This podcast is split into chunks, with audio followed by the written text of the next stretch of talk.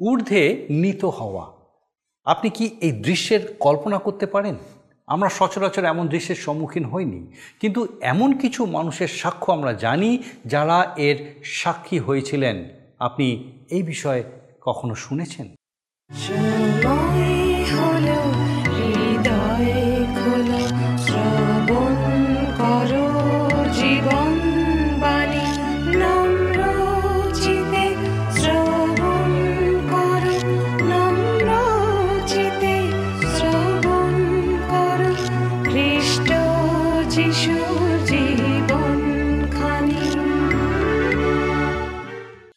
নমস্কার। প্রভু যীশু খ্রিস্টের মধুর নামে জীবনবাণী অনুষ্ঠানে আপনাকে স্বাগত জানাই। আমার বিশ্বাস, ঈশ্বরের মহা অনুগ্রহে আপনি নিশ্চয়ই সম্পূর্ণ সুস্থ আছেন, সুরক্ষিত আছেন, আর আমি খুব খুশি যে আমি আপনাকে আরেকবার আমাদের এই জীবনবাণী অনুষ্ঠানে স্বাগত জানানোর সুযোগ পেয়েছি।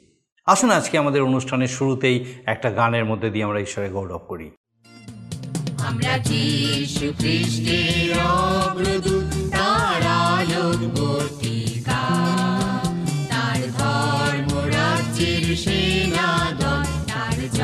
Party, party.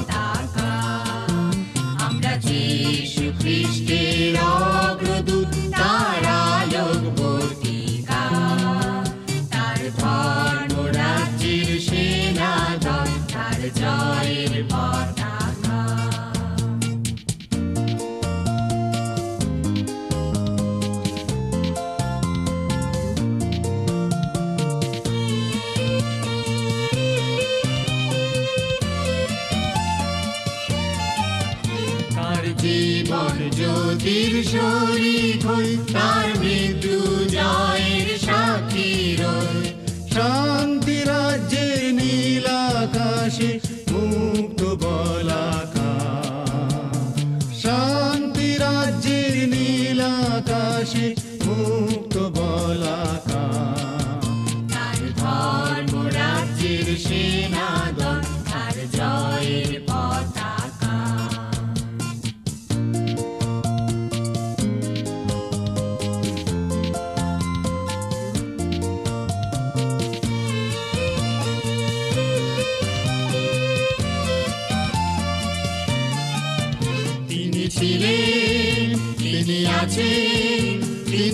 সর্বশক্তিমান চিরকাল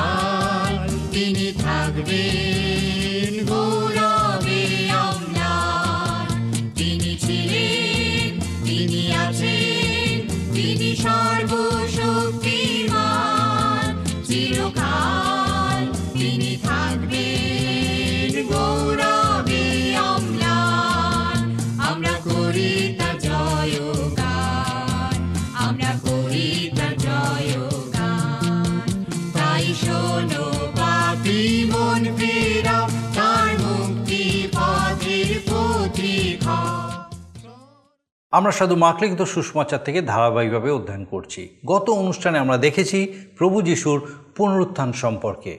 আর আজকে আমরা তার শেষ অংশটা দেখব। এখানে প্রভু যিশুর পুনরুত্থানকে কেন্দ্র করে অনেক প্রকার ধারণা ও ব্যাখ্যা থাকতে পারে। কিন্তু আমরা পবিত্র বাইবেলে বর্ণিত বিষয় নিয়েই আলোচনা করব। পুনরুত্থানের পর প্রভু যিশু অনেককে দেখা দিয়েছিলেন। তারপর তিনি ঊর্ধ্বে নিত হন। তাতে শিষ্যরা অবাক হয়ে গিয়েছিল, ঠিকই, কিন্তু তারা সেই দিনই জেনেছিল তিনি আবার আসবেন। অর্থাৎ তার দ্বিতীয় আগমন ঘটবে। প্রভু যীশু স্বর্গারোহণ করেছেন এবং পিতা ঈশ্বরের দক্ষিণ পাশে বসে আছেন, অর্থাৎ তিনি জীবিত।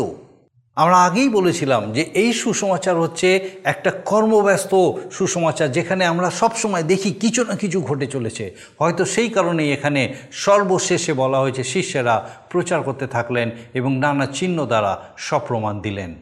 আসুন, আজকে আমাদের বিস্তারিত আলোচনায় প্রবেশ করি এবং দেখি ঈশ্বর তার জীবন্ত বাক্য দ্বারা আজকে আপনার সঙ্গে, আমার সঙ্গে কীভাবে কথা বলতে চান। প্রিয় বন্ধু খ্রিস্ট বিশ্বাসের জীবনে খ্রিস্ট সম্পর্কিত শ্লাঘার বিষয় যে খ্রিস্টই একমাত্র মুক্তিদাতা। তিনি সাহসের সঙ্গে একাগ্রভাবে পিতা ঈশ্বরে সমর্পিত থেকে এই জগতের যাবতীয় দুঃখ ক্লেশের সম্মুখাসম্মুখী হলেন। নিষ্ঠুর, ঘৃণ্য, অপমানজনক ও যন্ত্রণাদায়ক ক্রুশীয় মৃত্যুকে তিনি স্বইচ্ছায় আলিঙ্গন করলেন। প্রিয় ভাই বোন, আজ যদি এই মৃত্যু তিনি অস্বীকার করতেন, তবে মানুষের জন্য ঈশ্বরীয় মহান পরিকল্পনা, মানুষের মহান উদ্ধার অসম্ভব হতো নাকি? প্রভু যীশু খ্রিস্ট এই মৃত্যু স্বীকার করে শয়তান ও তার কার্যকে শক্তিহীন করলেন এবং পাপ ও পাপের শক্তিকে লোপ করলেন। তাই শাস্ত্রে বলে, ঈশ্বরের পুত্র এই জন্য প্রকাশিত হইলেন যেন দিয়াবলের কার্য সকল লোপ করেন। আবার শাস্ত্রে এও পাই, ওই দেখো ঈশ্বরের মেষশাবক যিনি জগতের পাপভার লইয়া যান। এই মৃত্যুর মাধ্যমে তিনি পাপ বলিস্বরূপ আমাদের পাপ সকল নিজের উপরে বহন করলেন।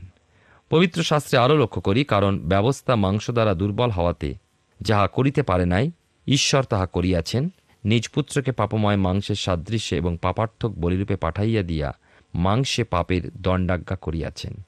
অতএব স্পষ্টতই বোঝা যায় যে নিজ মৃত্যুর মাধ্যমে প্রভু যীশু অতি পবিত্র স্থানে আমাদের যাওয়ার উদ্দেশ্যে এক জীবন্ত নূতন পথ প্রস্তুত করেছেন। ইব্রিয় পত্রের দশের অধ্যায় উনিশ কুড়ি পদে আমরা পাই, অতএব হে ভাতৃগণ, যিশু আমাদের জন্য তিরস্করণী দিয়া অর্থাৎ আপন মাংস দিয়া যে পথ সংস্কার করিয়াছেন, আমরা সেই নূতন ও জীবন্ত পথে যিশুর রক্তের গুণে অতি পবিত্র স্থানে প্রবেশ করিতে সাহস প্রাপ্ত হইয়াছি। শুধু একটা মহান মৃত্যুভোগ করলে খ্রিস্ট যিশু এই সমস্ত মহান কার্য আমাদের উপরে সাধন করতে পারতেন না। তিনি এই জন্যই মহান হইতেছেন যে মৃত্যু পাতাল তাকে ধরে রাখতে পারল না। মানুষের জীবনের শেষ শত্রু হল মৃত্যু, যা তাকে অধীন করতে পারল না। তিনি তো অনন্ত জীবন প্রদানার্থেই জগৎ এসেছিলেন, তিনি মৃত্যুঞ্জয়ী বলেই তার ক্ষত সকল দ্বারা আমরা আরোগ্যপ্রাপ্ত হয়েছি। ব্যবস্থার সাপ ও মন্দ যুগ হতে উদ্ধার পেয়েছি। শয়তানের প্রত্যেকটি দাসত্ব হতে পেয়েছি মুক্তি। প্রভু যীশু খ্রিস্ট আমাদের একমাত্র মুক্তিদাতা। না, এই মুক্তিকে পাওয়ার জন্য আপনাকে আমাকে কোনোই মূল্য দিতে হলো না। প্রভু নিজেই মানব রূপ ধারণপূর্বক নিজের পুণ্য রক্ত বইয়ে দিলেন কালভেরি পাহাড়ে ক্রুশের উপরে। সেই বহুমূল্য রক্তেই আমাদের মুক্তি।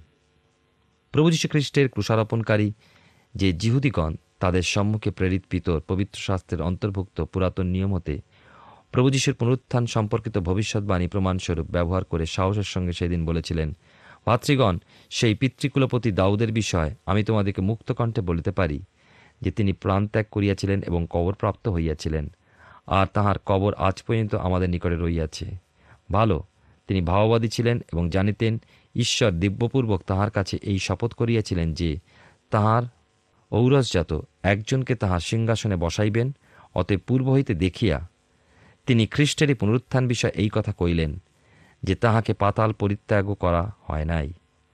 এই যিশুকেই ঈশ্বর উঠাইয়াছেন, আমরা সকলেই এই বিষয়ের সাক্ষী। ওই জিহুদিগণ পুরাতন নিয়মে বিশ্বাসী ছিলেন। ওই জন্য সাধু পিতর পুরাতন নিয়ম হতে প্রমাণ তুলে ধরেছিলেন। শিষ্যগণ প্রভু যিশুর পুনরুত্থানের সাক্ষী ছিলেন। তারা সেই বিষয়ে প্রকাশ্যভাবে প্রচার না করে পারতেন না। গত অনুষ্ঠানে আমরা এই বিষয়ে লক্ষ্য করেছি যে প্রভু যিশু পুনরুত্থিত হয়ে শিষ্যদের সামনে শ্রীলজ্ঞনের সামনে এইভাবে সমস্ত পরিচিতদের সামনে দর্শন দিয়েছিলেন। এই সকল প্রমাণ অস্বীকার করা যায় না। অপরাপর প্রেরিত সম্পর্কে দেখি প্রেরিতদের কার্যবিবরণ তার চারের অধ্যায় তেত্রিশ পদে তারা মহাপরাক্রমে প্রভু যিশুর পুনরুত্থান বিষয়ে সাক্ষ্য দিতেন। প্রেরিত সতেরো অধ্যায় আঠেরো পদে দেখি লেখা আছে, প্রেরিত পৌলের বিষয়, যে প্রেরিত পৌল যিশু ও তাঁর পুনরুত্থান বিষয়ক সুসমাচার প্রচার করিতেন।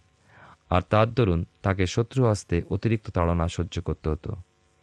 এই বিষয়ে শিক্ষাদানে দৃঢ়তা সহ দাঁড়াবার উদ্দেশ্যে মণ্ডলীর প্রতি সর্বদাই প্রেরিত পৌলের উৎসাহ প্রদান চলেছিল। সাধু তিমথিয়াকে তিনি লিখেছেন, যীশুখ্রিস্টকে স্মরণ করো, আমার সুসমাচার অনুসারে তিনি মৃতগণের মধ্য হইতে উত্থাপিত, দাউদের বংশজাত। প্রভু যিশুর এই পুনরুত্থান আমাদের আন্তরিক মনুষ্যের পাপ হেতু, আত্মিক মৃত্যুর উপরে আমাদের জয়কে সুনিশ্চিত করে। তার পুনরুত্থান আমাদের মৃত্যুর পরে শারীরিক পুনরুত্থানের বিষয় প্রকাশ করে। এই দুটি নিশ্চয়তা সত্য প্রতিপাদনের বিষয়ে শাস্ত্রে বিভিন্ন পদ লক্ষ্য করা যায়। রোমিওদের প্রতি পত্রে ছয়ের অধ্যায় চার পদে পড়ি, যেন খ্রিস্ট যেমন পিতার মহিমা দ্বারা মৃতগণের মধ্য হইতে উত্থাপিত হইলেন, তেমনি আমরাও জীবনের নূতনতায় চলি। আবার দেখি বাইবেলের নতুন নিয়মে প্রথম করিন্ত তার পুনরোধ্যায় কুড়ি এবং একুশ পদে লেখা আছে, কিন্তু বাস্তবিক খ্রিস্ট মৃতগণের মধ্যেই তো উত্থাপিত হইয়াছেন তিনি নিদ্রাগতদের অগ্রিমাংশ। আরও দেখি প্রভু যিশুর পুনরুত্থান ঈশ্বরের সিংহাসনের কাছে আমাদের ধার্মিক গণিত হওয়াকে সুনিশ্চিত করে। এ বিষয়ে পাই রোমিওদের প্রতি পত্রে চারের অধ্যায় পঁচিশ পদে লেখা আছে, সেই যিশু আমাদের অপরাধের নিমিত্ত সমর্পিত হইলেন এবং আমাদের ধার্মিক গণনার নিমিত্ত উত্থাপিত হইলেন। আরও সুনিশ্চিত করে ঈশ্বরের সঙ্গে আমাদের পুনর্মিলন ও তাঁর সঙ্গে নতুন সহভাগিতাকে। প্রভু যিশুর পুনরুত্থান আমাদের ঈশ্বরের দত্তক পুত্র খ্রিস্টের সঙ্গে দায়াধিকারকে স্থাপন করে। এই প্রসঙ্গে লক্ষ্য করি, ইফিসেদের প্রতি পত্রে দুয়ের অধ্যায় ষোলো থেকে আঠেরো পদে লেখা আছে, আর তিনি আসিয়া দূরবর্তী যে তোমরা তোমাদের কাছে সন্ধির ও নিকটবর্তীদের কাছেও সন্ধি সুসমাচার জানাইয়াছেন। কেননা তাহারই দ্বারা আমরা উভয় পক্ষের লোক এক আত্মায় পিতার নিকটে উপস্থিত হইবার ক্ষমতা পাইয়াছি।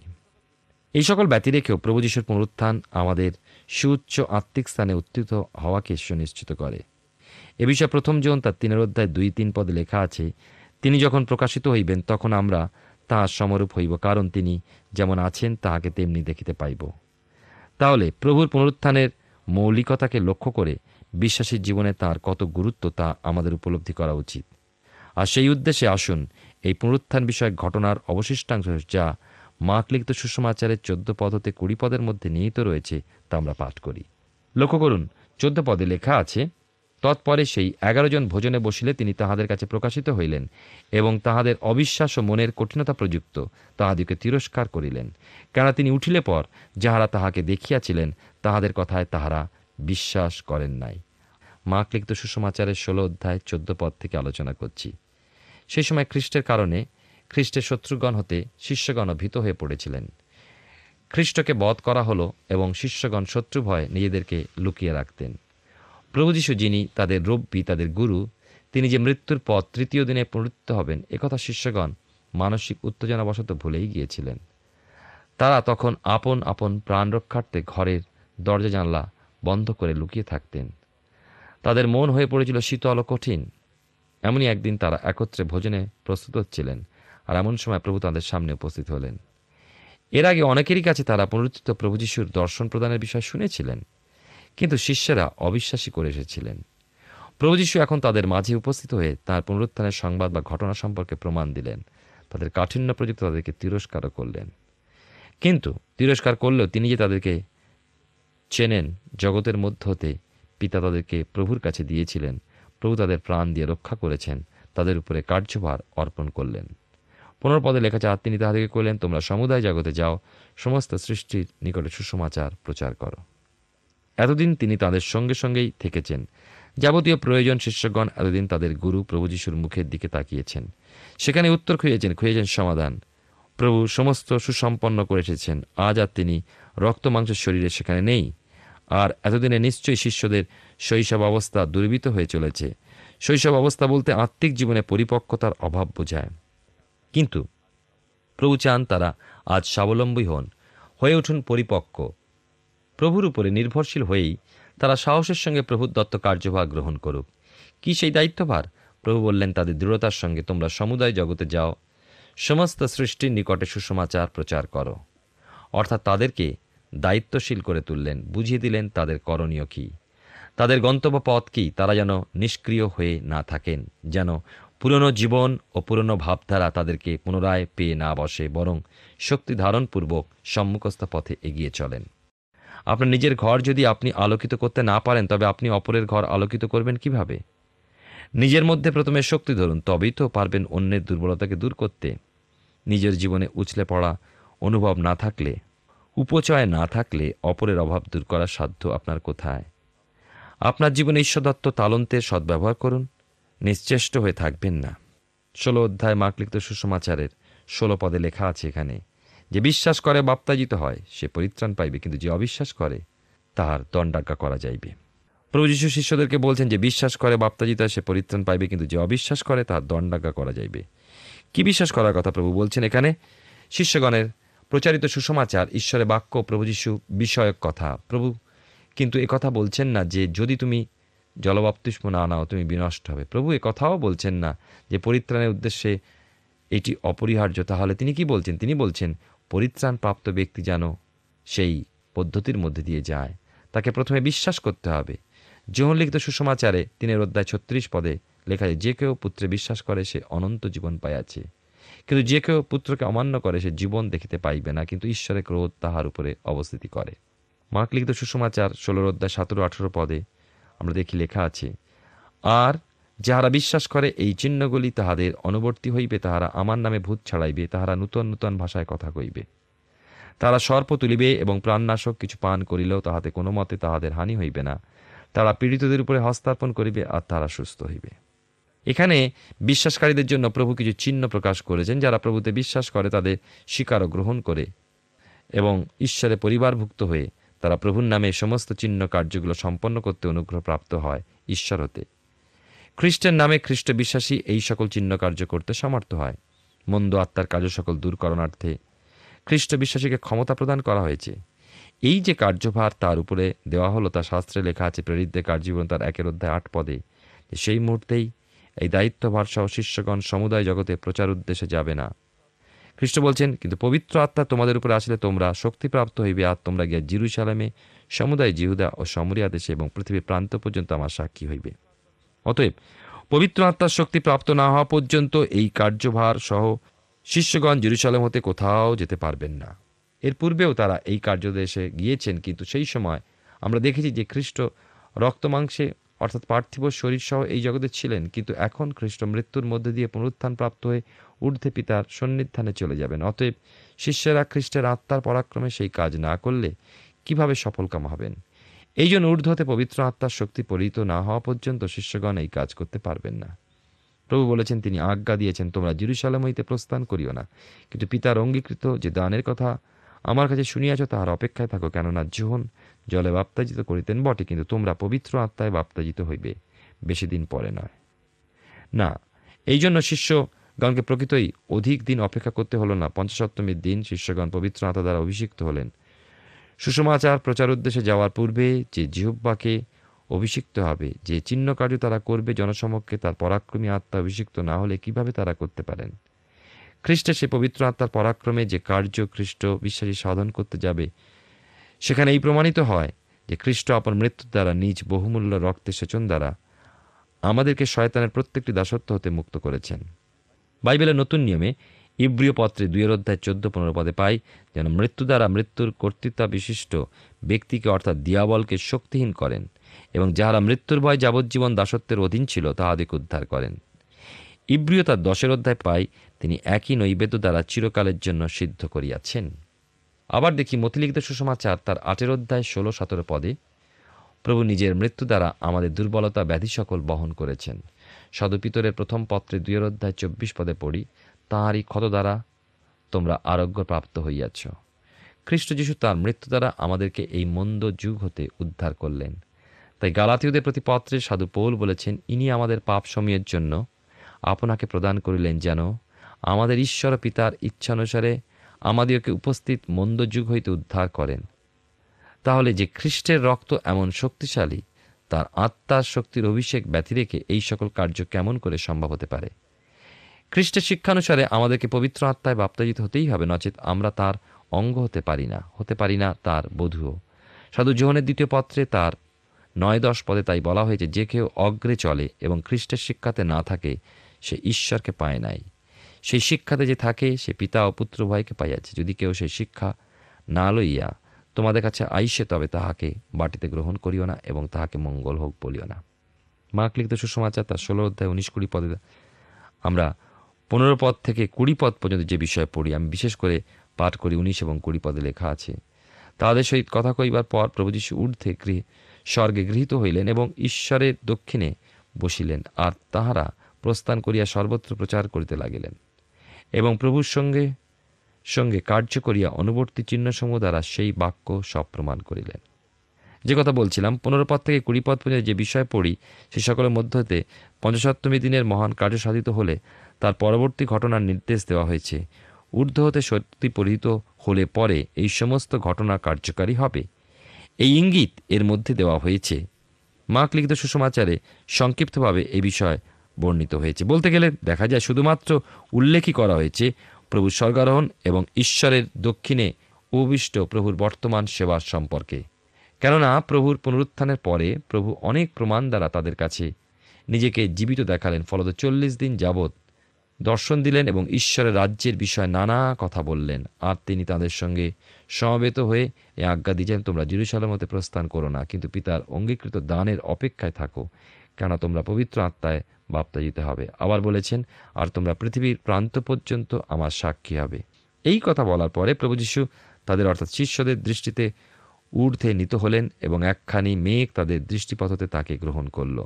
এর দশ দিন পর পঞ্চাশত্তমীর দিন স্বর্গতে পবিত্র আত্মার অবতরণ হয় এবং তারা অভিষেক প্রাপ্ত হয়। এরপর শিষ্যরা প্রভুর শপথ অনুযায়ী বহির্জগতে কাজ শুরু করেন। এখানে আমরা দেখি যে মাক লিখেছেন প্রভু স্বর্গারোহণ করলেন এবং তারা প্রচারে গেলে প্রভুর সঙ্গে সঙ্গে কার্য করে চিহ্নসমূহ দ্বারা সেই বাক্য সপ্রমাণ করতে লাগলেন। মাক লিখিত সুসমাচার হলো কার্যের সুসমাচার। প্রত্যেকেরই ঈশ্বরে কার্য করার জন্য ব্যবহৃত হতে হবে। আমাদের আর কোনো বাধাই নেই, কারণ পুনরুত্থিত প্রভুর পুনরুত্থানের শক্তিও সেই মহান পরাক্রম আমাদের মধ্যে রয়েছেন। প্রভুই তো জয় করে নিয়ে এলেন। মঙ্গল ও স্বর্গীয় সকল সম্পদ পাওয়ার পূর্ণ অধিকার। আর দেখি জীবনদায়ী আত্মারূপে বিজয়ী খ্রিস্ট উঠে এলেন এই পুনরুত্থানের মাধ্যমে নরকের গহ্বর হতে প্রথম আদম ছিলেন জীবন্ত। ঈশ্বরদত্ত রক্তকে সেই আদম কলঙ্কিত করল, অবাধ্য হলো, কিন্তু শেষ আদম খ্রিস্ট হলেন জীবনদায়ক আত্মা। তিনি তার মধ্যবর্তী রক্তকে কলুষিত করেননি, নিষ্পাপ, নিষ্কলঙ্ক ছিলেন। সেই রক্ত তাই প্রভু যীশু খ্রিস্টের দেহ ক্ষয় দেখাল না, কবর তাকে ধরে রাখতে পারল না। আদম বা সাধারণ মানুষের নশ্বর দেহে তিন দিনে পচন ধরতে শুরু হয়ে যায়। কিন্তু সেক্ষেত্রে পবিত্রতম প্রভু যীশু খ্রিস্টের দেহ কবর হতে তৃতীয় দিনে পুনরুত্থিত হলেন। তাই যখন সেই পুনরুত্থিত দেহ নিয়ে বদ্ধ দ্বারের মধ্যে দিয়ে প্রভু প্রবেশ করলেন, শিষ্যদের মাঝে তখন তারা ভীত হয়ে ভেবেছিলেন একই প্রেতাত্মা? প্রভু পরম স্নেহে তাদের দুর্বলতাকে দূর করে বললেন, কেন উদ্বিগ্ন হইতেছ? তোমাদের অন্তরে বিতর্কের উদয় বা কেন হইতেছে? আমার হাত ও আমার পা দেখো, এ আমি স্বয়ং আমাকে স্পর্শ করো। আত্মারের উপর অস্থি মাংস নাই। প্রভু সপ্রমাণ করার জন্য বললেন, তোমাদের কাছে এখানে কি কিছু খাদ্য আছে? তখন শিষ্যরা তাকে ভাজা মাছ দিয়েছিলেন, আর প্রভু তাদের সাক্ষাতে মাঝখানেই ভোজনও করেছিলেন। এই ঘটনা পাই লোকলিখিত সুষমাচারের চব্বিশের অধ্যায়। আবার যৌন লিখিত সুষমাচারের কুড়ি অধ্যায় পাই এমনভাবে শিষ্যদের মাঝে একদিন প্রভু উপস্থিত হয়েছিলেন তার পুনরুত্থিত ধ্যেয়ে প্রভু নিজের হস্ত কুক্ষিদেশ দেখালেন, বললেন, তোমাদের শান্তি হোক, পিতা যেমন আমাকে প্রেরণ করিয়াছেন, তদ্রূপ আমিও তোমাদেরকে পাঠাই। এই কথার পর তিনি তাদের উপরে ফুঁ দিয়েছিলেন, বলেছিলেন, পবিত্র আত্মা গ্রহণ করো। শিষ্যদের আধ্যাত্মিক চোখ গিয়েছিল খুলে, শাস্ত্রের অর্থ তারা বুঝতে পেরেছিলেন। তখন তারা, প্রভুর পুনরুত্থানে এ সকল সম্ভব হয়েছিল বুঝতে পেরেছিলেন। প্রভু যদি মৃত্যু না স্বীকার করতেন, যদি মৃত্যুর মাধ্যমে পুনরুত্থিত হয়ে না উঠতেন, তাহলে স্বর্গের দ্বার পাপী মানুষের কাছে কি এইভাবে খুলে যেত না? মানুষ ঈশ্বরের সন্তান হতে পারত না। স্বর্গীয় দ্বার উন্মুক্ত হতো না। স্বর্গীয় কোষাগার আজ আমাদের সম্মুখে খুলে গিয়েছে, কারণ প্রভু যিশু স্বর্গ হতে এসে মৃত্যু ভোগ করলেন ও পুনরুত্থিত হয়ে উঠেছেন।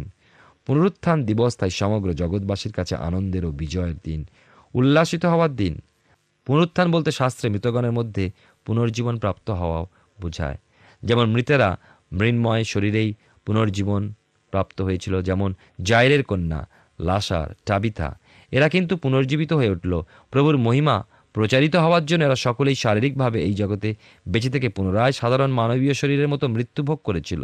কিন্তু পুনরুত্থান হলো মৃত শরীর, স্বর্গীয় শরীরে রূপান্তরিত হয়ে যাওয়া। তিনিই একমাত্র প্রভু খ্রিস্ট এই পুনরুত্থান দ্বিতীয় প্রকার। প্রথম হলো অনন্ত জীবনের উদ্দেশ্যে, দুই হলো লজ্জার ও অনন্ত ঘৃণার উদ্দেশ্যে। অর্থাৎ জীবনের পুনরুত্থান, দ্বিতীয় হলো বিচারের পুনরুত্থান। আরও সংক্ষেপে বলি, ধার্মিকদের পুনরুত্থান এবং পাপীদের পুনরুত্থান। কিছু পুনরুত্থান সহস্র বৎসর শান্তি রাজত্বের পূর্বে ঘটবে এবং কিছু পুনরুত্থান সহস্র বৎসর শান্তি রাজত্বের পরে ঘটবে। সহস্র বৎসরের পূর্ববর্তী পুনরুত্থান প্রথম বা শ্রেষ্ঠ পুনরুত্থান। প্রভু যীশু যেমন এই পুনরুত্থিতদের অগ্রিমাংশ প্রথম প্রথমজাত তেমনি তার সঙ্গে গমনাগমনকারী, তাতে জীবিত মৃত সকলে তার বধূ, তারাও এই পুনরুত্থানের ভাগী হয়।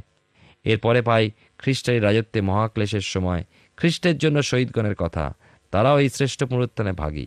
এর পরবর্তী শ্রেণীতে পাই হনক এলিয়ের কথা এবং তৎপরে পুনরাতন নিয়মের পবিত্রগণ ও সাধারণ শহীদগণ এ সমস্তই প্রথম পুনরুত্থানের শ্রেণীভুক্ত। যখন প্রথম পুনরুত্থানের উল্লেখ আছে, তখন দ্বিতীয় বা পরবর্তী পুনরুত্থানও রয়েছে। এই দ্বিতীয় পুনরুত্থান সহস্র বৎসরের শান্তি রাজত্বের পথ। শ্বেত সিংহাসনের সম্মুখে ঘটবে। এক্ষেত্রে দুটি দল, সাধারণ পরিত্রাণপ্রাপ্ত এবং পাপীগণ। আমরা খ্রিস্ট বিশ্বাসীগণ যখন তাকে গ্রহণ করি, তখন প্রভুর সঙ্গে সমাধিপ্রাপ্ত হই। কেন তার মৃত্যুর উদ্দেশ্যে আমরা বাপ্তাজিত হই? প্রভুর সঙ্গে সমাধিপ্রাপ্ত হওয়ার অর্থ হলো প্রভুর সঙ্গে পুনরুত্থিত হওয়া। এ সকলের পূর্ণতা আসে ঈশ্বরের অনুগ্রহে। আমরা তাঁর সঙ্গে উত্থাপিত হয়ে জীবনের নূতনতাকে লাভ করে স্বর্গীয় স্থানে বাস করি। সেই জন্য আমাদের মর্তের শরীরকে আত্মা দ্বারা জীবিত হতে হবে। অর্থাৎ খ্রিস্টের সেই পুনরুত্থানের শক্তিতে প্রত্যেক মুহূর্তে উত্থাপিত হওয়ার অনুভব উপলব্ধি খ্রিস্টীয় জীবনযাপন করে চলতে হবে। এইভাবে এক দৈহিক মুক্তির অপেক্ষায় খ্রিস্টাশ্রিত ব্যক্তি এই জগতে প্রবাসী জীবনে আত্মস্বর করে চলেছে। এমন পবিত্র জীবনে উপযুক্ত মুহূর্তে ঈশ্বরের এক জয়প্রাপ্ত সন্তান রূপে এবং খ্রিস্টের বধূ হিসাবে খ্রিস্টের গোপন আগমনে তার সঙ্গে মিলিত হবে। এমন পবিত্রগণের জন্য প্রভু খুব শীঘ্র আসছেন। ঈশ্বর আপনার জীবনে মঙ্গল করুন। আমরা আজকে এখানেই সাধু মার্ক লিখিত সুসমাচারের আলোচনা শেষ করতে চলেছি। আমার বিশ্বাস ঈশ্বর নিশ্চয়ই তার জীবন্ত বাক্য দ্বারা আপনার সঙ্গে বিশেষভাবে কথা বলেছেন।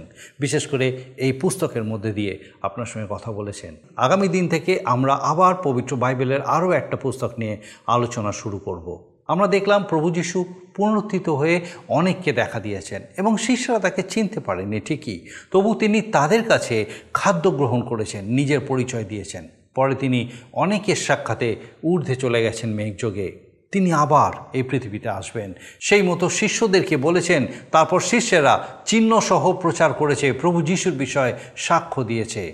এই বিষয়ে আমরা নিশ্চয়ই অবগত আছি। খ্রিস্ট বিশ্বাসের ক্ষেত্রে প্রভু যিশুর পুনরুত্থান একটি অপরিহার্য বিষয়, কারণ এটা ছাড়া খ্রিস্ট বিশ্বাস হতেই পারে না। আমাদের স্মরণ রাখার জন্য দুটো পুনরুত্থানের কথা আমরা শুনলাম, জীবনের পুনরুত্থান এবং বিচারের পুনরুত্থান। প্রার্থনা করি, ঈশ্বর আপনার সহবর্তী থাকুন এবং তার এই জীবন্ত বাক্য দ্বারা আপনাকে তার ইচ্ছা অনুযায়ী পরিচালনা দিন, যেন আপনার জীবনের মধ্যে দিয়ে তারই নাম গৌরবান্বিত, উচ্চকৃত, মহিমান্বিত হয়। আসুন প্রার্থনায় যাই, আর আমি চাইব এই সময় আপনিও আমার সঙ্গে প্রার্থনায় যোগ দিন।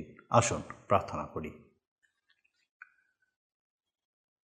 পরম করুণাময় স্বর্গীয় পিতা প্রভু, তোমার ধন্যবাদ, স্তুতি, প্রশংসা, গৌরব করি যে তোমার পবিত্র পরাক্রমে প্রভু, তোমার জীবন্ত বাক্য দ্বারা তুমি বারবার আমাদের সঙ্গে কথা বলেছ স্বর্গীয় পিতা বিশেষভাবে ধন্যবাদ দিই যে আমাদের সেই প্রত্যেক দর্শক বন্ধুর সঙ্গে আজকে তোমার জীবন্ত বাক্য দ্বারা বিশেষভাবে তুমি কথা বলেছ। ও প্রভু, তোমার পবিত্র পরাক্রমে আরেকবার জানতে, বুঝতে, উপলব্ধি করতে সাহায্য করেছ যে পিতাগো, তুমি আরেকবার আসতে চলেছো যেন তোমার মনোনীতদেরকে পিতাগো, তুমি নিয়ে যেতে পারো তোমার সঙ্গে স্বর্গীয় পিতা এই সময় পিতাগো, আমাদের সেই প্রত্যেক দর্শক বন্ধু, তাদের পরিবার, তাদের পরিজন প্রত্যেককে তোমার চরণে সমর্পণ করি। ও প্রভু, তোমার পবিত্র পরাক্রমে প্রত্যেককে তোমার আশীর্বাদে পূর্ণ করো। বিশেষ করে তোমার উপস্থিতির সহভাগিতায় প্রভু সমস্ত রকম সংকট থেকে তাদেরকে রক্ষা করো। সমস্ত প্রতিকূল পরিস্থিতিতে পিতাগো, যদি এমন কেউ থেকে থাকেন, হয়তো সে খুব খারাপ সময়ের মধ্যে দিয়ে যাচ্ছেন। প্রভু, প্রার্থনা করি তোমার মহা অনুগ্রহে পিতাগো, তুমি তার পাশে থাকো। শক্তি দাও, অনুগ্রহ দাও, ধৈর্য দাও এবং পিতাগো, সেই কঠিন সময় থেকে বেরিয়ে এসে তোমার গৌরব করতে সাহায্য করো। প্রভু, তুমি দয়া করো।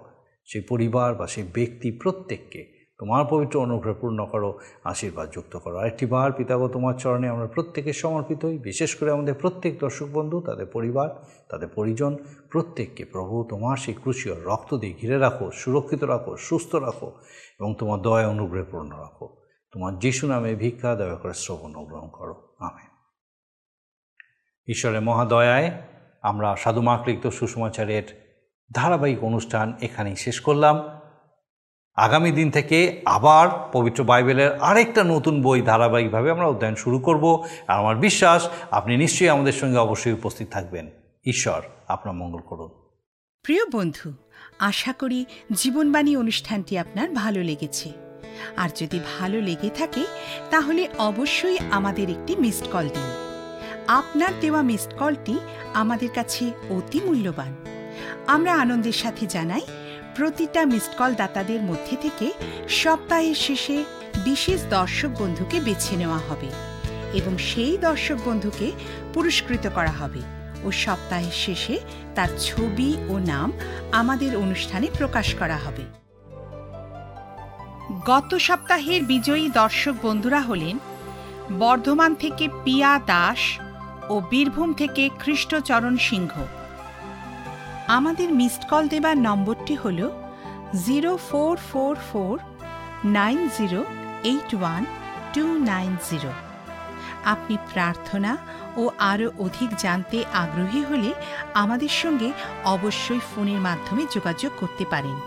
আমাদের mobile number nine four three three four nine seven two three five এবং আরেকটি হল nine four three three eight zero, three seven, double five. আর আমাদের ঠিকানা টিভি স্ক্রিনে আপনারা দেখে নিন। ধন্যবাদ। ভালো থাকুন, সুস্থ থাকুন।